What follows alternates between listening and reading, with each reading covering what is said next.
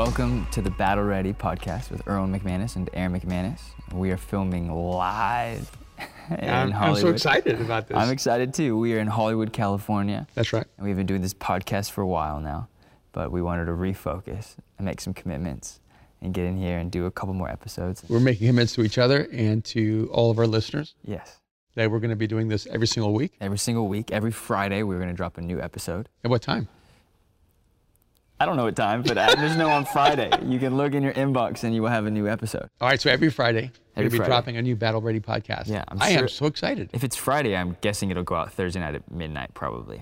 Yeah. All right. I'm, I'm excited. So the Battle Ready kind of came from the history of the Battle of the Battle Ready podcast is Battle Ready was the last chapter of the Last Arrow. And I wrote that book when I discovered I had cancer, and I wasn't really sure if that was going to be the last book I ever wrote. And coming out of that, I came back and and uh, added that last section of the book, just in case it was the last thing that I had to say to the world, to you, to our family. But the reality is that every day is a battle, and that every single day we're going to face battles and challenges that we're not expecting. Yeah. They come as a surprise. Big, small, obscure, obvious, internal, external, physical, mental, spiritual, familial. Is that even the right? Family, yeah, that's, that's the right word. Yeah. and so political, um, environmental, economical, and we are going to talk about them here. Yeah, and, and the reality is that um, our podcast is not really supposed to be a middle of the road way of staying in the lane of political correctness. Right. We want to go to war against ideas and thoughts, uh, not against people. Yeah. And you and I, um, even though we're blood, Yes. 30 years apart, we see the world differently sometimes. Very differently. And sometimes we see the world the same, but we come at it very differently. Very differently. And so we're going to just be really raw and honest and uh, take people into our battles, and hopefully it will help them with their battles. Yeah. Yes. We are doing that. And so we're going to do that. And then we're committing to releasing a podcast every Friday. So that's exciting. It is. Every Friday for a while. Right. And there's there's no look at I'm sure we'll stop like for Christmas, but what if we did a Christmas episode? I'm not sure. But I'm excited. So diving into today's topic, do you want to tell us what we're going to talk about? Yeah, we've been in this global pandemic for months. We've been in quarantine here in Hollywood and LA for months. Feels like years. Yes. Um, we've had good days and bad days.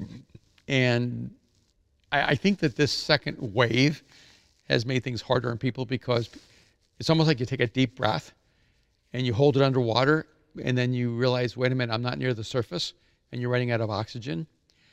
And so I said, hey, why don't we talk about coping strategies? which is like an actual uh, analogy because I've had those moments where I've surfed waves that I that were far too big for my expertise, and where I've had to say to myself, okay, like nope, yep, I don't have any left, and I'm very deep, and I'm gonna die, and you just have to kind of hold, you just have to hope that you don't, and hope that you stay conscious, and you you kick and scream as fast as you can up to the surface, but it seems like as as much as we keep kicking and screaming and hanging under our breath, we're not going up for air anytime soon.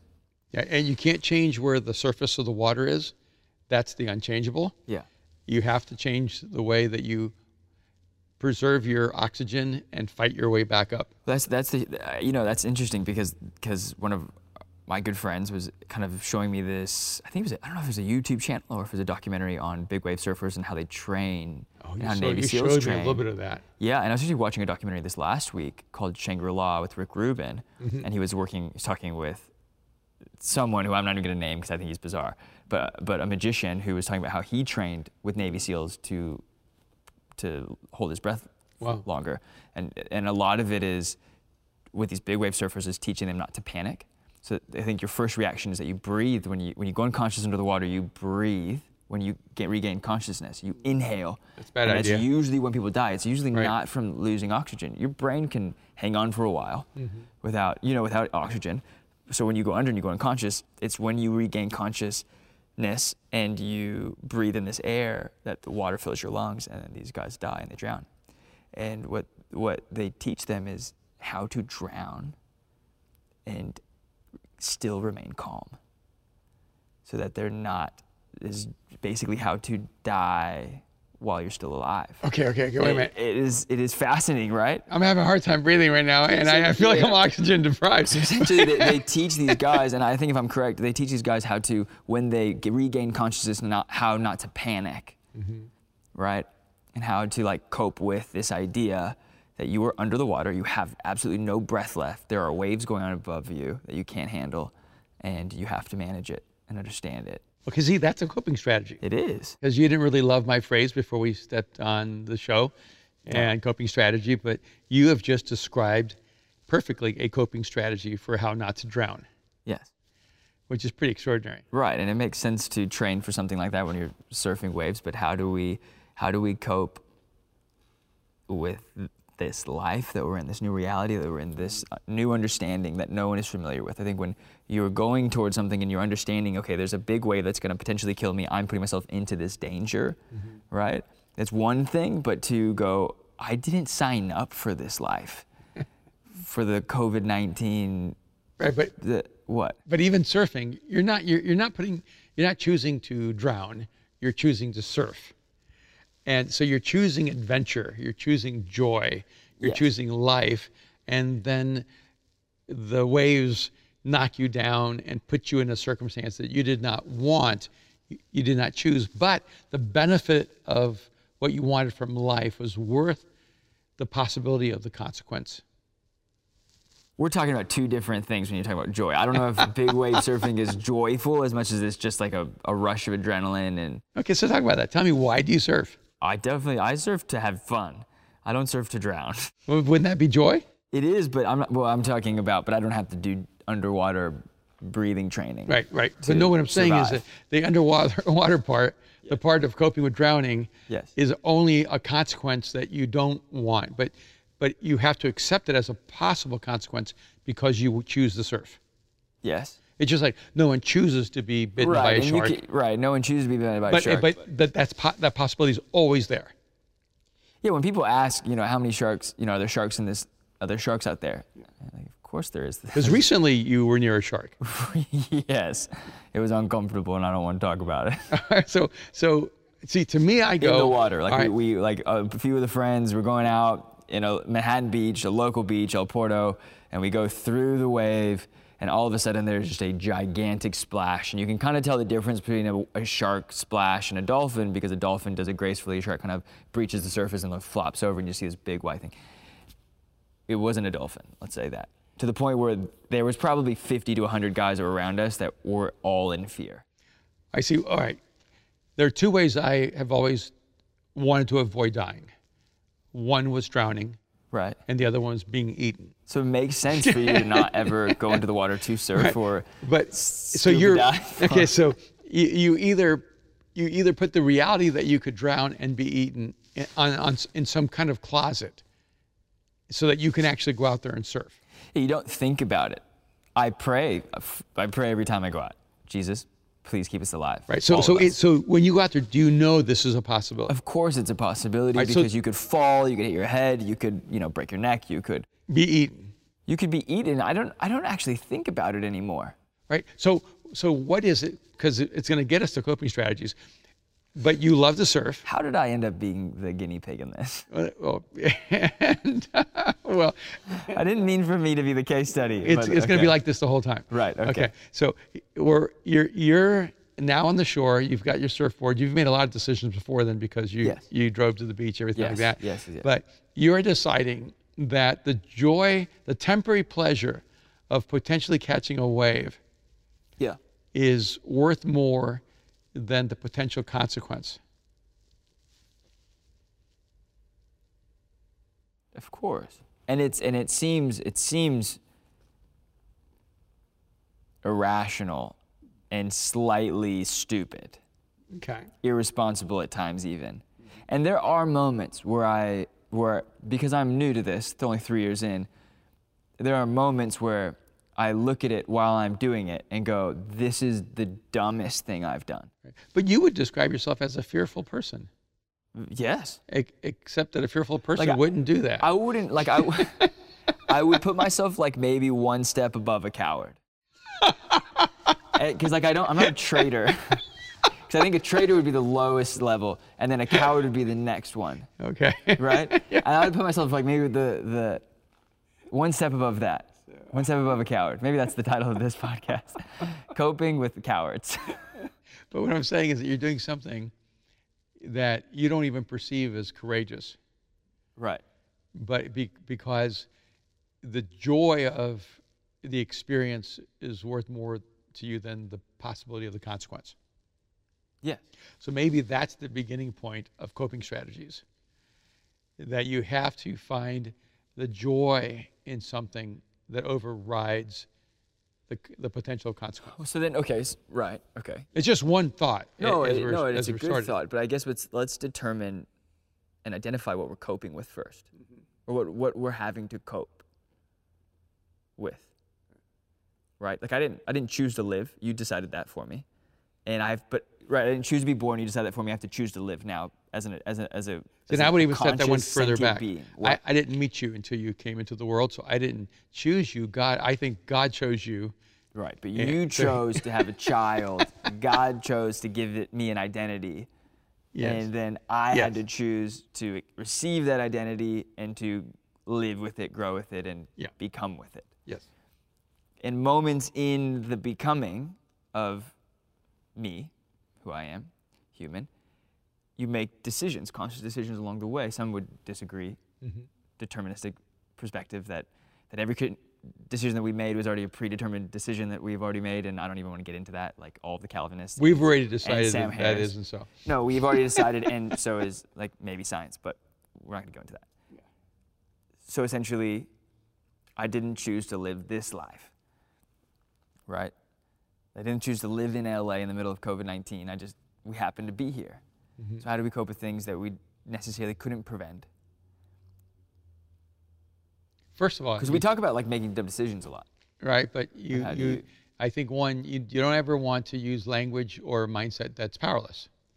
I'm not saying a power. I'm not saying it's powerless, but no one decided to, to live with COVID-19. Like no one, no Yes. one said, Yeah. let's. You know what? Let's have a casual pandemic,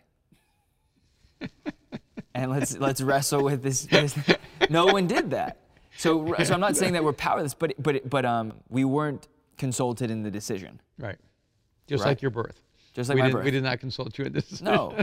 and so, how do you choose? How do you? I don't know if there's a choice. There's lots of choices you make every day, and that you have to choose to live and be happy and be joyful. But it's not really a risk I wanted to take. It's also not really a, a risk I'm even sure of that is risky, right? Like when I go out into the water, there's a certain level of risk each time I go out, right?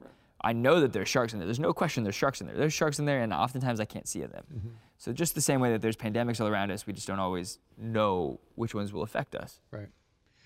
I, I guess there's a part of me that goes, the person who stands on the shore that's afraid to go into the water, who really wants to surf, that's the person that's allowing the fear to shape their life rather than their intention. But aren't we all that person right now in all of this? None of us were like, I trained for this moment.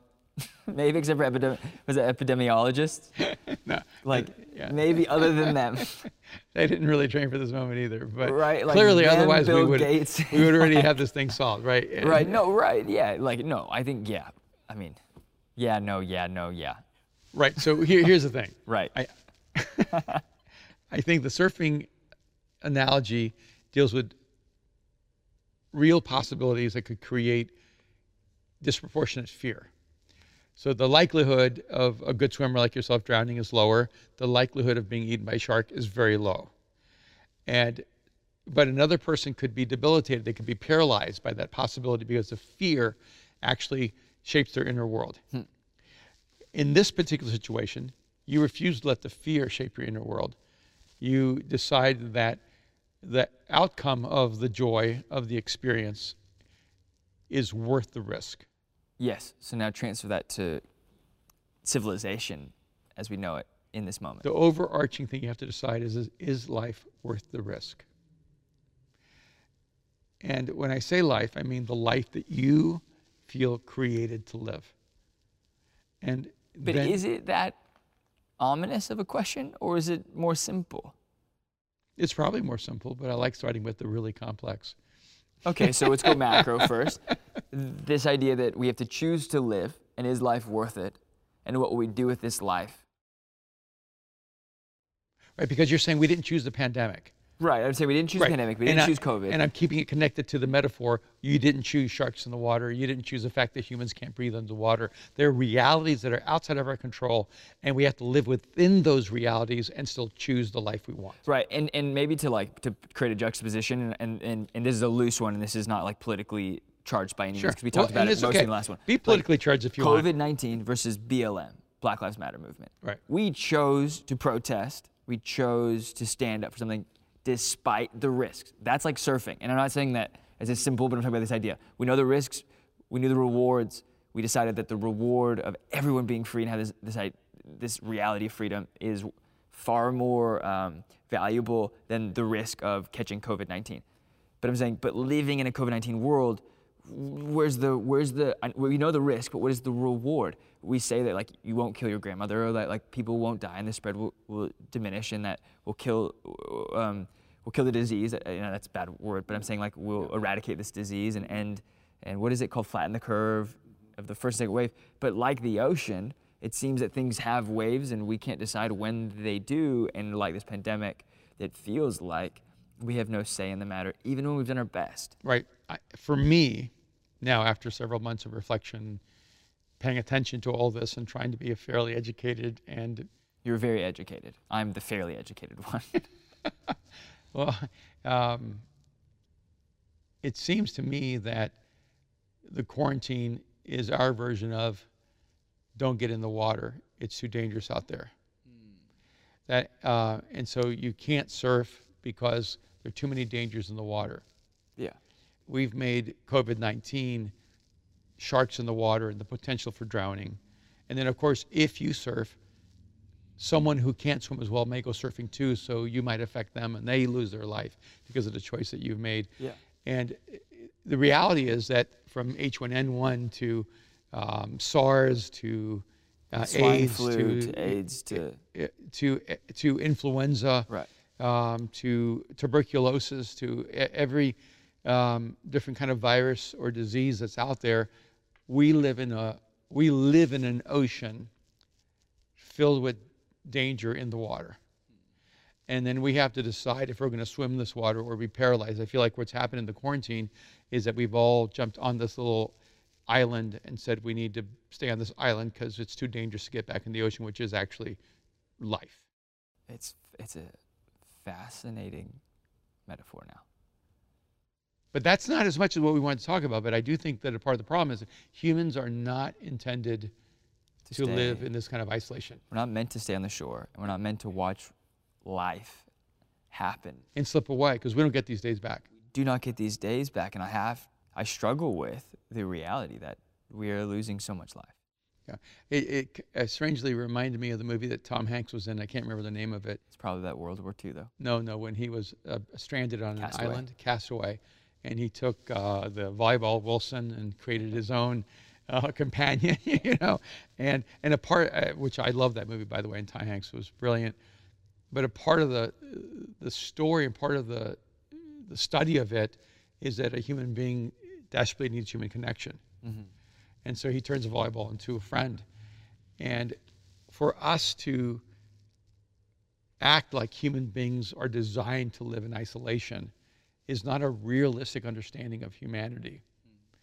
And and so I'm I'm deeply concerned because in the middle of this time, people are having to cope with things that at a level that they perhaps have never had to cope with. And one of the things that we've talked about, um, even as, you know, with with our team, was that if you had stuff going on in your life before the quarantine, you may have not had to pay attention to it because you were moving fast and working hard and making sure there's a lot of noise in your life. And so if you're if there was stuff in your life, whether it was emotional or psychological or relational We're, or we're, dis- spiritual, we're distracted. Yeah, We're distracted culture. yeah, so distraction was our uh, was our alcohol that kept was- us with dealing with the real issues. In was our our means to escape, right? We Yeah. have an escapism complex in our culture. Yeah. And so not only then now do we lose our work and we lose our play and we lose our social life and we lose our friends and we lose um, all the distractions in life. But just to be really petty, um, there are no new TV shows. Basically, all sports is, are, are, are gone, so we lose our entertainment. Well, and they're coming back, and it's coming back at like a fraction of the quality. But at least for months here, it was almost as if all the noise, somebody pulled the plug, and now it goes to silence. And now you're having to deal with this inner world that you maybe haven't been paying attention to. Well, it's kind of interesting, right? Like it, it, it almost, and I just, it feels like the awakening of the Matrix. When Neo takes, has the choice with Morpheus to take the red pill and the blue pill. Yeah. Right? And he, and he chooses to take the pill that, that, that pulls him from the Matrix. And, and, not, and not only will his eyes be opened for a moment, but f- for forever. Mm-hmm. And I can't actually remember which pill it was. Was it the red pill or the blue pill? I don't remember. I don't remember. That's so interesting. Research team? Um, anyways, We don't have a so, research so, we, team. so we take we take yeah, you're like analysts. Um, we, but but but his eyes become opened. He gets pulled from the matrix, and what he realizes is that he it was actually like a very bleak existence that he was living in. That humanity was in dismay and destruction. Everything was gray. His everyone's hair was shaved. You know, they all had they had all these holes in them. They were barely living, and So the question is would you rather live in a beautiful illusion or an ugly reality?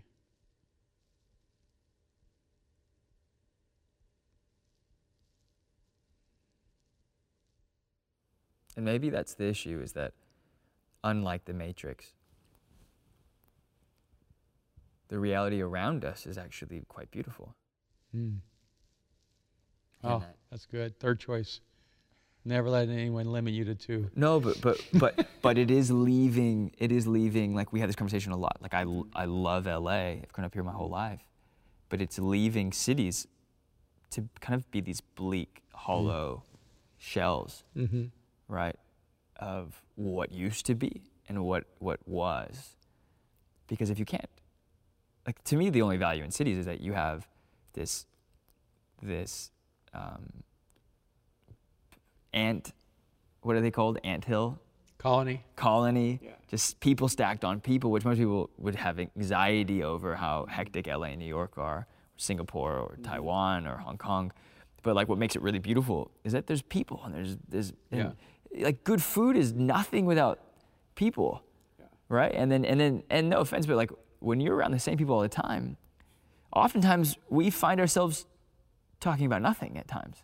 Or the same things again and again. And it's like now, a re- now you're, you're making it really personal. no, no, but but I, but I mean it like this. I mean like this. Like like we, we it's only so many times you can do a Rubik's cube before you've got to do a puzzle, something else, right? Like, and and and so it's it's how I think sometimes the beauty of life, or maybe all the things that were distracting us, brought in a different dynamic that helped us, yeah, maybe escape from from certain moments, but also helped like like heighten our in, our daily lives and interactions. And not all of it was negative, but how do we, I don't know, how do we come to terms? How do we cope that the new world is different? All right, so let's let's talk about some practical things, right? Because um, people are having to cope from things like loneliness or depression, anxiety, stress, fear, and and so maybe we could just be transparent and share some of our own coping mechanisms along the way. Okay, you want to start first? Oh yeah, want me to thanks a lot. Oh, I can go. No, no. I'm gonna do Call of Duty, cycling, um, Downton Abbey, and I don't know. We surfed until the beaches got closed, and then they kind of got opened. But then there's no surf now, so But also, I saw a look in your eyes when they closed the beaches again. it that was a hard day. That was a hard day because I, I think you know not always. It's I think it's a it's a harsh reality when you realize you have freedoms and then your freedoms go away. Mm-hmm. You know, and then you re, you kind of feel this like trapped feeling of isolation of oh wow I, even though I didn't necessarily want to go to the beach and surf I can't now, and it takes away my options and I don't know maybe it is maybe maybe it's we have a culture of too many options and to escape and and and we're having to cope with ourselves and ourselves aren't I don't know can you help us? Well, I mean, I think we both face two great challenges. One, um, you're single, Mm-hmm. so when you go home, you're alone, mm-hmm. and the world stops. So it's how do you date? How do you Yeah. meet people? Yeah.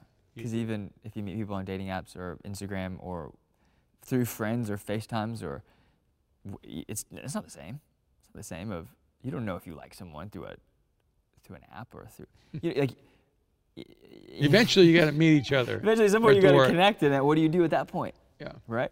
you know and so i feel like that's a there's a, there are millions of people who are facing what you're facing Mm-hmm. and and then i'm on the other side of it i've been married for 36 years and so strangely enough we have the challenge of being married and uh, Which I might say that your challenge is harder than mine. five months into it I, the other day uh, your uh, mom and i had a fight and um, I, Five I, months into it, had Oh, another fight. Five no, we've been fighting, and uh, but we had to fight a fight the other day, Right. and, and I thought to myself, diffuse it fast, move fast to humility, and so I said, "Hey, I'm an idiot. Uh, I can't, I can't do this without you." And then she looked at me. She said, and she might have said, "You are an idiot." No, you can't do this without me. no, no, and she said, "I don't know if I can even do this with you." And, and I looked, and I looked at my volleyball and said, "Wilson, I love you." And he said nothing back. No, my volleyball net said nothing back. and uh, What's the other one? What's the second challenge? Uh, well, I, I I think some of it is um, regress. Like I think a part of the problem is that when everything stops, it feels as if all your progress stops too, and and so you can actually move to regress. There's a lot of ways of like deal, you know, of of observing that would be like getting unhealthy, gaining weight. Um, or losing weight, depending on, on a person's body composition. Um, could, uh, losing your, your mental health, um, losing your, your sharpness, um, not being as productive. Yeah. And, and you have to develop coping strategies for those kinds of things. E- eating unhealthy. Like for me, eating became incredibly boring because it just seemed like the, only the same places were available with the same options, or you cook, and um, and it just became after a while a little tedious for us. Yeah, I mean, you guys were cooking a lot, and I was coming over and cooking with you and learning and, and spending time. And there's only, I mean, when you're cooking three meals a day for four and a half months, for a family that's not used to even being in town longer than a week, usually, like we, I think I got on 40 something planes last year, Yeah, and you probably got on triple that, maybe. uh, quite a few. Right. So like Yeah. you think about most weeks we were traveling. Yeah. And and even the start of this year in January we traveled every week. And and you did in February and almost in March until p- the pandemic shut down. Mm -hmm. And it was coping with the new reality of like how do you this is the longest you've ever been at home ever. Yep, and Like in you were a all in my probably. entire pretty much adult life. Right. Yeah. This is the longest I think it's the most consecutive days in a row that I've ever seen you. hmm you used to travel growing up and Yeah. travel every week and fly. And I'd see you a lot that during the week when you were here, but there was always three or four days where you were speaking or traveling or consulting or doing something with the business and or doing something with church and doing something with your life and and it is odd. It's pre FaceTime. And it's odd. And then you re- like I realized I grew up with the reality of having a great dad and only saw him a few days a week. And now I see you seven days a week and I'm like, I was good with three. it's a gift to see you seven, but you know, like I think we realized Your, your mom was good with three too. no, no. But, but you know what I'm saying? Like you feel you feel like you feel grateful, and then you feel like it's an abundance, and then I kind of go like, okay, my coping mechanism isn't necessarily seeing you more. But but a part of the challenge is like, what do you talk about when you're together all the time, and you've already had every conversation, Yes. and, and you can't say what you do today, Because I did the same thing you did. you know. And I saw everything you did, and uh, and and so that's been a part of the the, the, the so so here's some of my coping mechanisms that I've taken on. And I hope you know it's an absolute gift to see you every day. I I, I mean that. We've joked about how we've seen each other. We see like we have a routine. We do our own thing in the morning, and then come see each other. in the afternoon. Yeah, and so one of the things is I, I'm a more introverted person, and and so I um, I have to find a way to disappear, just for at least an hour or two, you know, whether it's to get on my little bike and Like an electric bike I have you a- roll around. I have a little electric bike, and I just put headsets in, and I put on now the, the playlist you sent me, seven, and um, and I just disappear for an hour or two, and I just ride, let the wind blow, listen to music, pray, think, and it allows me to have that inner space. And, I, and I, it's hard to explain. Kim would say, but you can be alone anywhere in the house. It's just not the same. It's not the same, and the reality is you're never alone with Kim McManus. No, because she's such an extrovert. Yeah, and she thinks I'm she she thinks I'm alone when she's every few minutes asking me another question. Yeah. You know, and being sweet. Would you like something to eat? Would you like some fruit? Would and she you like projects her isolation. Yes. She, I'm by myself, so he must be lonely. So then Yeah. I gotta go say hi to him. And, and so that's one of my coping me- mechanisms is giving myself permission to disappear and uh, i found myself getting super anxious if i turned my phone off i'd be worried that something would happen to you or to mariah or to kim or to someone and then you couldn't get a hold of me in the middle of a crisis and so i realized that i was in my mind carrying an impending crisis every second the weight of carrying an, a crisis that never comes is overwhelming. And so I've had to release myself from the impending crisis and go, if an impending crisis does come while my phone is off, it doesn't mean I'm irresponsible. And, uh, it's just life, and it happens at times. And, Yeah. And okay, so one of the things I've been coping with, well, one, com- being in community with you, having such a close relationship. You know, I think we've gotten even. I feel like we've gotten even closer. I feel more comfortable being honest and open about things that I'm struggling with and going through. Um, and I think it's been interesting because I think the question "How are you?" that's been always pre- predicated with the the natural response of "I'm good," kind of goes away because no one's really good. Everyone's just kind of figuring things out in a new world, in a new reality, and and and people keep saying the new normal, but I don't like love that term because it isn't normal, no, but it, it is new. it's an abnormal and irrational response. The world hasn't changed, our response to the world has changed. Yes. So I cope. I usually play video games with my friends online, like pretty late, which has like not been the healthiest thing, probably mentally, as far as like the amount of sleep I was not getting in the beginning. And I think everyone was okay with it because I think we all thought, oh, it's just like a month and we'll catch up a couple times a week and play and, and, and hang out and catch up. And no one was really seeing each other, so it was kind of our way of staying connected.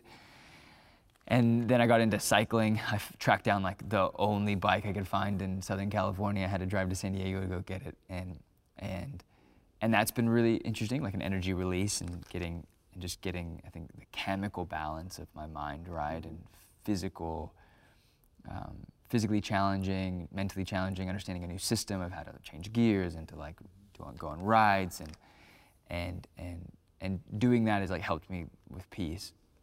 But then there's just this, I don't, I, I don't know always how to cope, and and we do different things. Mom cooks. Mom's been like, really kind of attacking how to cook, like cook vegan. You've been vegan for the last Six days. six days, which feels like 60 days. I never thought I'd be a vegan for one day, but um, we've been doing this cleanse together. Yeah. And uh, but you had this great statement about when you were feeling depressed. Yeah, I texted you, and I was, and and I and July 7th. I know I wrote this down because I was like, feeling, maybe the first time in my life I was feeling massively depressed, like on a level in which I didn't feel I could um, handle on my own. And I felt like I needed to get help. And I feel like there's been moments where I've needed to talk to someone or maybe see a therapist or see a counselor or life coach or something like that. And I have, and, and you've always been really supportive in helping me track down the right people and find the right people. So being a support, we talk a lot. So it's just sad because I guess I had to talk even more than what we talk. And, and but I felt like I hit a, a wall where I was kind of beyond a level of depression and, and, and it was getting maybe dangerous for my own health. And, and, and then my birthday was two days later, which was always a weird day for me. I don't love my birthday. And so it was just tough. It was an uphill battle. And, and then it was, and then I got like an incredible offer for a job, which was interesting because we, were, we got this new project we were gonna, and then within a week that kind of fell apart. So it was kind of all of these things that were like shifting and changing. And, and I realized maybe I don't do so well with change. So I was like trying to doing a lot of introspective reflection of like how, how can I attack this? And, and I texted you one afternoon or night and, and said, I don't think I'm depressed as much as I think I'm undisciplined. Hmm. Because when I'm when I regain these disciplines in my life, eating healthy, working out, going to sleep at a certain time, waking up at a certain time, you know, staying consistent with things I can be consistent with, um, I, I, was, I was feeling happier and feeling more more um, focused and and, mm. and less down and emotional and always emotional to some degree. But you know, and, and I think and I said I texted you that I said I think I don't I don't think I'm struggling with depression. I think I'm struggling with discipline in this time. And so we've been having that conversation. Now I'm just ranting because I'm. No, that's really good. I think it's really important for people too, and and and it's not just discipline in general. It's picking disciplines that actually help you become better. Whether it's biking every day and choosing to be healthy and eating right every day, and and you know when when Kim came to me and said, "Hey, I want to do this cleanse," I I said, "All right, I'm in. Let's do, let's do it together." And it's 21 days, and and uh, it sounded like a nightmare to me. But uh, and then she goes, "Okay, we don't get to eat meat for the first eight days." And I went, "Oh, okay, okay." So you're only vegan for two more days. And uh, and and then we get to add vegan. Then we get to add fish and things okay, like that. And and over the 21 days, you have to do all these different things, and um, it's been wonderful. What's been amazing to me was, um, and maybe it's just taking on a project of making myself healthier. Yeah. You, you know, where where you're just pushing yourself to to be more disciplined, to create more structure right. for yourself, yeah. for your inner world. Um, I have I didn't miss meat one time. Yeah. I didn't miss bread. Um, I've felt really great, and and I actually am excited about the fact that we've been doing it together. And there's been some tough days, and some days I felt so weak, I barely had the energy to to move. and uh, but um, but you're but, setting a new discipline in your life. Yeah, and I think that, that that's a part of it is you have to give yourself goals. You have to make progress as a human being. And we t- we talk about that a lot because you're not really goal oriented though. Well, yeah, well, I mean, I write books. Not on a, a micro level, on a macro level. Yeah. But you wouldn't say that the the writing the book was the goal. You'd say changing the world is the goal. Yes. And you wrote a book because you enjoy it and and, and it it's hard. to accomplish that. Yeah. Yeah. Yeah. I it, don't know. You, yeah, yeah. It's kind of funny because um, on one of the assessments that we've had to deal with in the past, um, they said that. What do you mean assessments we had to like, deal like with? the Birkman and right, all these right. different things. No, explain that. Finder. Explain that. We, like, we use a lot of assessments. In, in, the world of Enneagram, but like far more developed. Yeah, far more complex, more developed. Um, we, you know, we started years ago with the uh, the Myers Briggs and the DISC and the Strength Finder, and um, I've gone to um, Gallup and used to work as um, you know advisor for them as senior scientist and and those kinds of roles, and um, and then found this assessment called the Birkman that's really complex, and and one of the things they talk about is that I don't actually I'm not I'm not inspired by short-term goals. Mm-hmm. I'm, I'm inspired by macro, big picture goals that drive me forward that are impossible to achieve. And so I'm, I tend to be inspired by goals that will never be accomplished. Do you ever feel like you fall short? All the time. But does it not mess with your psyche at all? I expect myself to fail and I expect myself to fall short. I think the fun is in attempting the impossible. It's interesting. I was reading an article. I was actually reading uh, Jeff Bezos, his um, I guess address to mm-hmm. whatever the Senate Council committee that he was speaking to today. Uh, Mark Zuckerberg, um, the CEO of Google, his name slips my mind, and I think it was Tim Cook from Apple. But he, he's talked about how Amazon, he designed Amazon to be a place where they they make failures, where they fail constantly, mm. consistently. And he's like, we have billions of dollars worth of failures. Uh, that was kind of interesting. Yeah, and I think that even the coping strategy there, because like you, you, you carry failure very heavily. Yeah, I carry failure like a boxer. you carry failure like I don't know. What would be a great, a good example? Maybe like a basketball team. You, you're gonna fail a lot. Yeah. You're gonna fail you might fail 25% of the time, but you're still going to the playoffs. you still have a shot for the championship. Yeah, that's that's interesting. I, I think for you, life is like a golf tournament, and you it's Trying to get the lowest score. yeah, and to make as few mistakes as possible, Right. and to get it perfect. Yeah. A hole in one is the ideal, Yeah. and you'll never be happy until you have 18 hole in ones, and so until you hit an 18, you've failed. Yeah. And I'm more like a basketball player going, I missed 60% of my three pointers, but I hit 40% of them, so I'm awesome. You're, you're a baseball player. You can, you can you can bat 300. yeah. And it's still a, it's got, still got a zero and a decimal in front of it. yes, but you spent your whole life going, I'm a 70% failure. I've swung the bat 70% of the time, missing everything. Oh, I, I don't think I could mentally handle baseball. So a coping strategy for me The is entirety of your, your economic value is based on how little failures you have. you have to celebrate small victories. And so you have to have big dreams, but you have to celebrate small victories.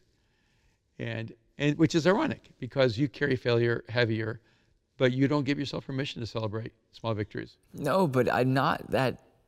I don't really care about the victory as much as I care about the win.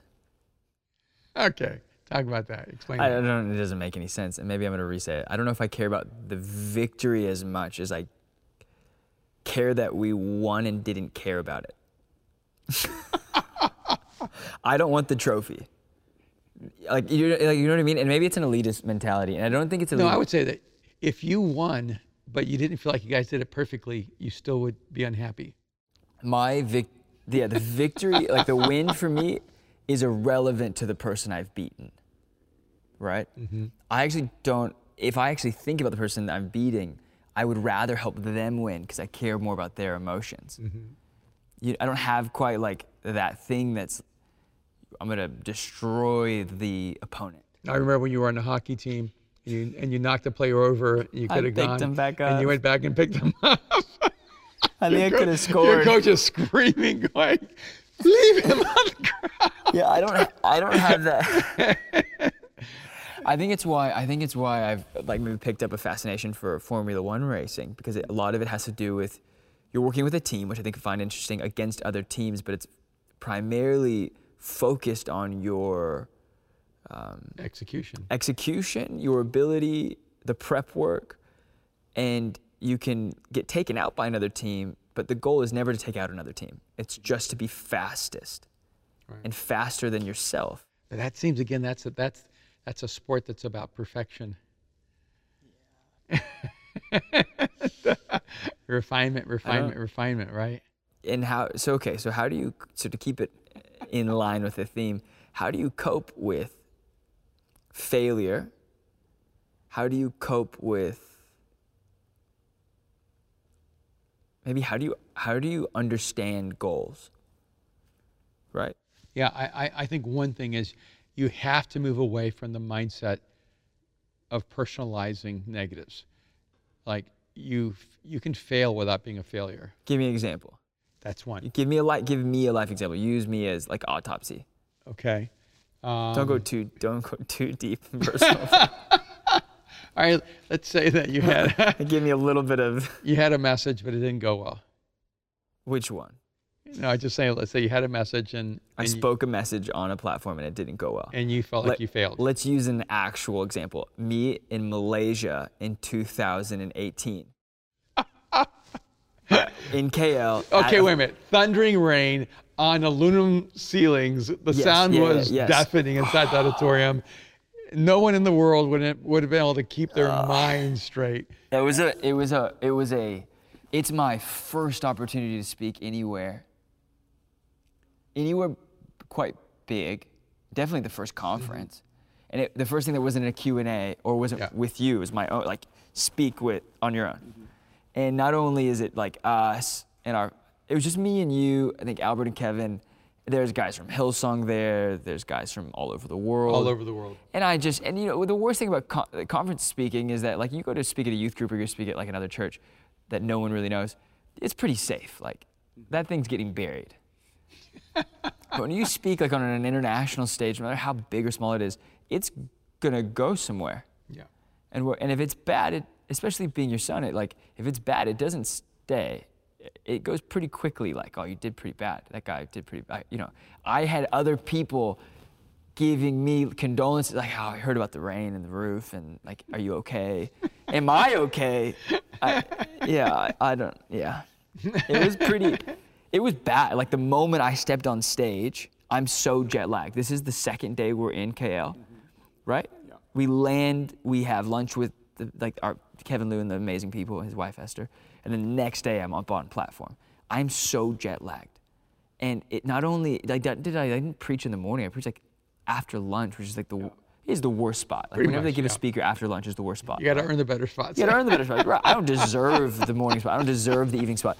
But but did I deserve the lunch after lunch spot? It was so bad. And and and and I went to speak and and and I'm and, and jet lag hits me like 30 minutes before. I'm just trying to stay alive, like awake. And then the rain starts. And not rain, but like monsoon rain. Yep. In in the building was a tin roof. Yeah. Beautiful building, but like they don't need they Yeah. don't need um, what is it called? Um, Insulation? insulation. So it's just no, they definitely need Need- insulation.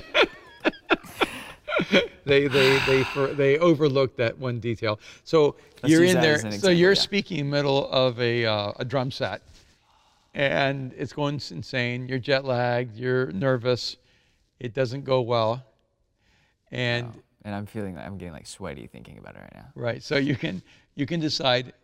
Okay. Um, one, I wouldn't call it a failure. I was there, but even if, well, if You're my dad and you love me. I And you come from the you. generation that gave everyone AYSO trophies for any anything that we did well. Just to keep going. you keep get a going, keep going. participation Yes, trophy for that one. and, uh, but you can walk away and go, uh, um, they didn't go as well as I hoped, but I know how to. Uh, but I'll, I'll improve. And or you can walk away going, I can't do this. You can walk away saying I failed, or you can walk away saying I'm a failure. And if you absorb things in a personal way and say I'm a failure, you won't be able to have coping mechanisms because life is full of failures. And so you're going to constantly hit things that will tell you you're not good enough or you're not going to succeed or you're not going to make it. Yeah, I mean, mo- I think it, it is an interesting paradigm that we live in, that we expect most things to accept us exactly the way we are, versus, and it's different than being true to yourself, but understanding that we have to like be the better version of ourselves the next time we show up, every Yeah. time we show up. And you've worked, you worked really hard to get better. I did go back, but no. Keep, No, the next day you did great. You I- flew to another city I flew to another city. and they said you were fantastic. they were they were much nicer. and and and and I don't think they got a lot of guests, which which which um which which um which which to be like really honest, like I think looking back at it now, and I go, I'll I'll never not, I will always go to that small little city that invites me to that little church because of how accepting they were of me. You know what I mean? But but with that, use my failure. Keep talking about you know how do you cope with failure? So, So just get back up and keep going so. I think during this quarantine, if we could just like, or any season of life, anytime where you're facing an environment that feels suffocating, where you feel like you're drowning, right. because we joked about calling this session uh, "How to Cope When You Hate Your Life." Yeah, how do you cope when you're just really bored? right. So here's what I would say: is you you have to um, think in a dichotomy. Like when you feel lonely, you will choose to be alone, and you have to force yourself to be with people. Which can get really confusing for people who are kind of on that border of introver- introversion and Yes. extroversion, where you're like, I need alone time, because you know, but being around people, I need to be around people as well. How do you? How, here's an easy way to know: when you're alone, are you getting better? And I'm, I'm gonna fill in the bubble, not always. okay. If if when you're alone, you're getting better, Right. then alone time is the right solution. So then, how do we make the time that we are on our own? Um, how do we capitalize on the time that we have on our own to become better, to develop, to grow? create to heal. personal goals. Like so, I I created some personal goals. I've been finishing a book, and uh, and um, and I had a hard time diving into it because I, uh, the one odd things that I had a hard time with was focus, and uh, and so then I had to like get myself focused. But it began by um, small steps. Get myself in the room with the computer with my manuscript on it. Just get there. and then I just stared at it. And I think I told you that there, I, I, I felt like I was having a staring contest with my manuscript. Yeah. And, um, but I forced myself to take the, the, the first steps to get to the good one. And event, and I just uh, keep engaging it, reading it, and uh, and eventually something broke through, and I started feeling creative, and I was able to engage the book, and then it went fast. Mm-hmm. Like once I was able to break through, it went quickly. Um, I made a I made a decision that what I weighed going into the um, quarantine would be the highest weight I would have, however long this happened. So you be disciplined in working out and so I began to discipline myself eating healthy. to eat healthy, run, work out, do something to keep myself moving, even when I didn't want to. And then some days I was barely moving because I was so tired. And I would tell myself, something is better than nothing. And, and that, that was like my internal statement to myself. Um, if you get discouraged because you're only doing something, you end up doing nothing. Yeah. And that's that. I think that's one of the great lies. Well, I'm only doing this much, so I might as well do nothing. And so one of the ways you create coping strategies is doing the small something that moves you toward the big something. Yeah, I kind of I, I picture it like um, what it must have been like to be the first artist who sculpted out of stone. Wow, that's cool. Right? Yeah. They must have thought that guy was losing his freaking mind. like, hey, yo, like your uncle over, like your brother over there, your husband over there is literally hitting a rock with a knife. yeah. He probably didn't even have the real tools. He, he probably did it. So he's probably hitting a rock with another rock, with another rock, for hours and hours and hours and days and weeks and months and maybe years, and then things were carved out of mountainsides. Mm-hmm. And that sounds really poetic or maybe really ominous or big, but it does feel like how do you survive the early stages where it feels crazy? I'm well, not going to achieve what I went to get to that. Well, I gave it one more example. Like uh, Kim, your no, mom. answer my question real quick. no, answer my question. That was a good thought. Answer my question. How do you? How do you not go crazy while achieving the baby steps to the goal, the well, micro that's accomplishments? How gonna, that's how I was gonna. That's that. My story was gonna answer that question. Well, tell, give me the answer and then tell the story. Okay, the answer is find a way to create the world you're imagining. That's not an answer. That's not an answer. That is not that's not an answer. That is a that is a tagline for. Let me give you an example. Disney company. No, uh, then I'll give you an example, and then you tell me if it answers the question. Okay. Your mom has been going nuts, and she said, "Are we always going to live in the city? And can I ever live on a farm? Can I ever be surrounded with greenery? Can I ever grow vegetables?" Right. So she went through the process of building this little garden. I call it a farm. And uh, it's not huge, but this week she put in tomatoes and like eight different kinds of hot peppers from mild to hot, um, romaine lettuce, green leaf lettuce, um, blueberries, strawberries, and she's building that garden that she's wanted us to move to create. She just found a way to create it in her little world. And so what I would say is you have to take ownership and go with whatever's within my power, I'll find a way of creating the world I need. And you may go, it's that's not fair because I'm stuck in an apartment in the middle of the city and I don't have this opportunity, this opportunity. What I would say is, is you have to make choices to help build out your world to be a world you want to live in in some way. And it, and is it ideal? No. Is it everything I want? No. Are there some things that drive me crazy? Yes. You know, um, you, you bug me and bugged me and bugged me forever to read Shoe Dog. Like two years. And so during the quarantine, I think you have four copies of it because I bought you like three of them. And yet, first time in my life, I went ahead and bought it on audiobook. Yeah. And I've never listened to a book in my life. No, and yeah. I loved it.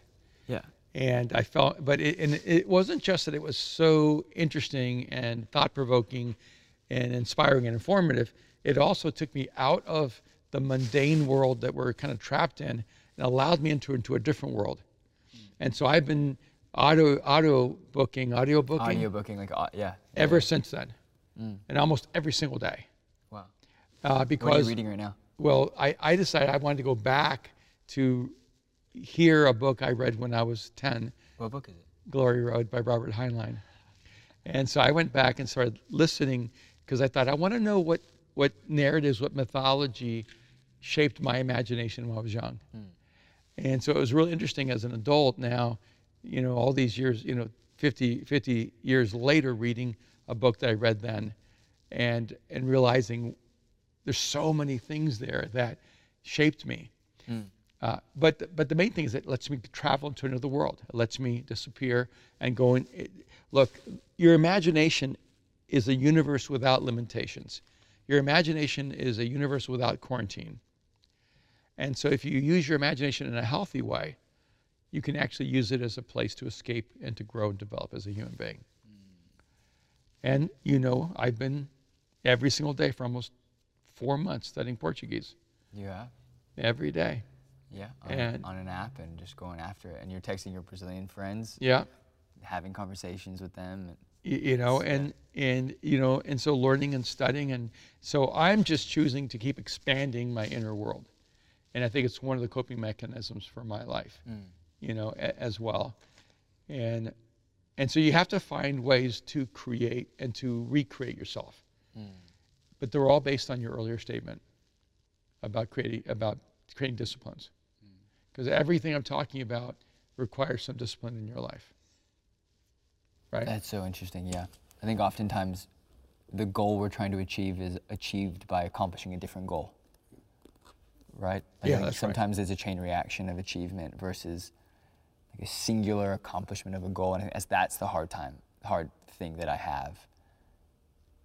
The hard time that I have with achieving certain goals of like, dang, I can't achieve this because in order to do, like, in order to achieve a certain um, level of health, you need to eat right yes that's right you can't you can't gain 20 pounds of muscle without eating the right amount of meals a day and consuming a certain amount of protein and a certain amount of health. It's the right combination. combination of, yeah. of achievements right? To achieve a certain goal a collective goal and and that is the I, I- that's where I that's where I struggle. I, I I can I can accomplish a singular goal and even then I need people to finish it. I'm not a good finisher. I'm a good problem solver identifier and then releasing other people.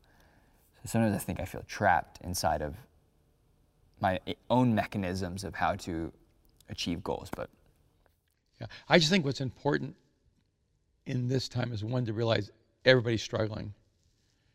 Like we're all struggling with stuff, you, you know, and that wanting someone else to fix the problem is not a coping strategy. Waiting for the world to get better isn't a coping strategy. Hanging on for dear life until things go back to normal is not a coping strategy. right and establishing disciplines in your life that make you better and make your environment better that's a coping strategy.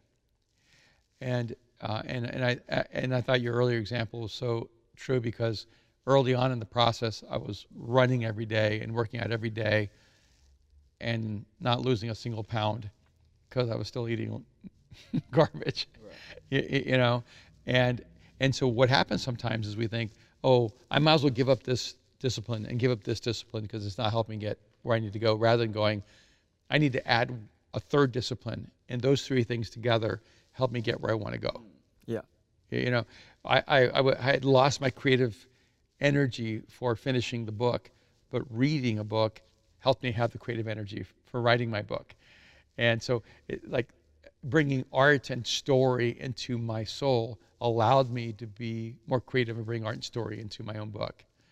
And and so those things are all interconnected along the way yeah, any last thoughts No, but I, I, I think I'm pretty settled on that last thought. I think that was really strong. And I also like, I've really enjoyed this having this conversation on coping and, and doing, I think, this podcast more frequently, I think takes a little bit of the weight of accomplishing everything at once. So maybe we just leave it there. That's so good. And yeah, I think this is a good conversation. I'm excited about doing this every Friday or doing this every week and launching it every Friday. I, I love the fact that the people who join us will know we're going to be there for them every single week. Yeah, and I think that's something that we want to do a better job at, and it, you know, something that we want to do better is connect with the audience, connect with our listeners, connect with our, our people that are listening to Battle Ready, and or part of our Mosaic family or our you know uh, McManus Show family or anyone who's who this comes across, who's listening to it or watching it, and and we want to connect. So there's an email we're going to put. We want to get feedback. How are you coping? Oh yeah, send us your yeah, coping how are you strategies. coping? We want, we want feedback on anything, everything. You know, if it's negative, sure. If it's if it's if it's really negative, I'll probably just we'll send it to Austin and not read it. Um, but but but you know, it's Aaron at battlereadypodcast.com. So if you go to Aaron at battlereadypodcast.com, you can email us how you're coping. You can email us topics you want to hear us talk about. Yeah. You can give us feedback. You can ask us questions. I want to do episodes where we just answer questions that people have asked. Um, That'd be so good. Q&As, Is there a way of rating the show? There's a way of rating the show on iTunes. So, but, but there, you could only rate it a five, right? No, we can't ask them to rate any certain type of way. So you know, if you hate us, uh, if you hate us, don't don't rate it. If you hate us, don't rate it. But if you have constructive feedback, um, you know, give us a rating and and and. Um, Well, if you hate it, don't watch it. well, I mean, I would just find it. I always find it interesting when people when people hate things and then comment their hate. I'm like, you're really bored and you need an outlet. That's why we're creating the email, Aaron at battlereadypodcast.com. Um, no, but you can you can you can comment and rate. So go rate it on iTunes. It um, we want to see the feedback and we want to you know And if you're enjoying it, Do more of this. Share it with your friends. share with your friends, of course. Yeah, That'd be fantastic Yeah. because we're going to be here every week. every week. Hey, this is good. Hey, I love you, my son. Love you too. All right.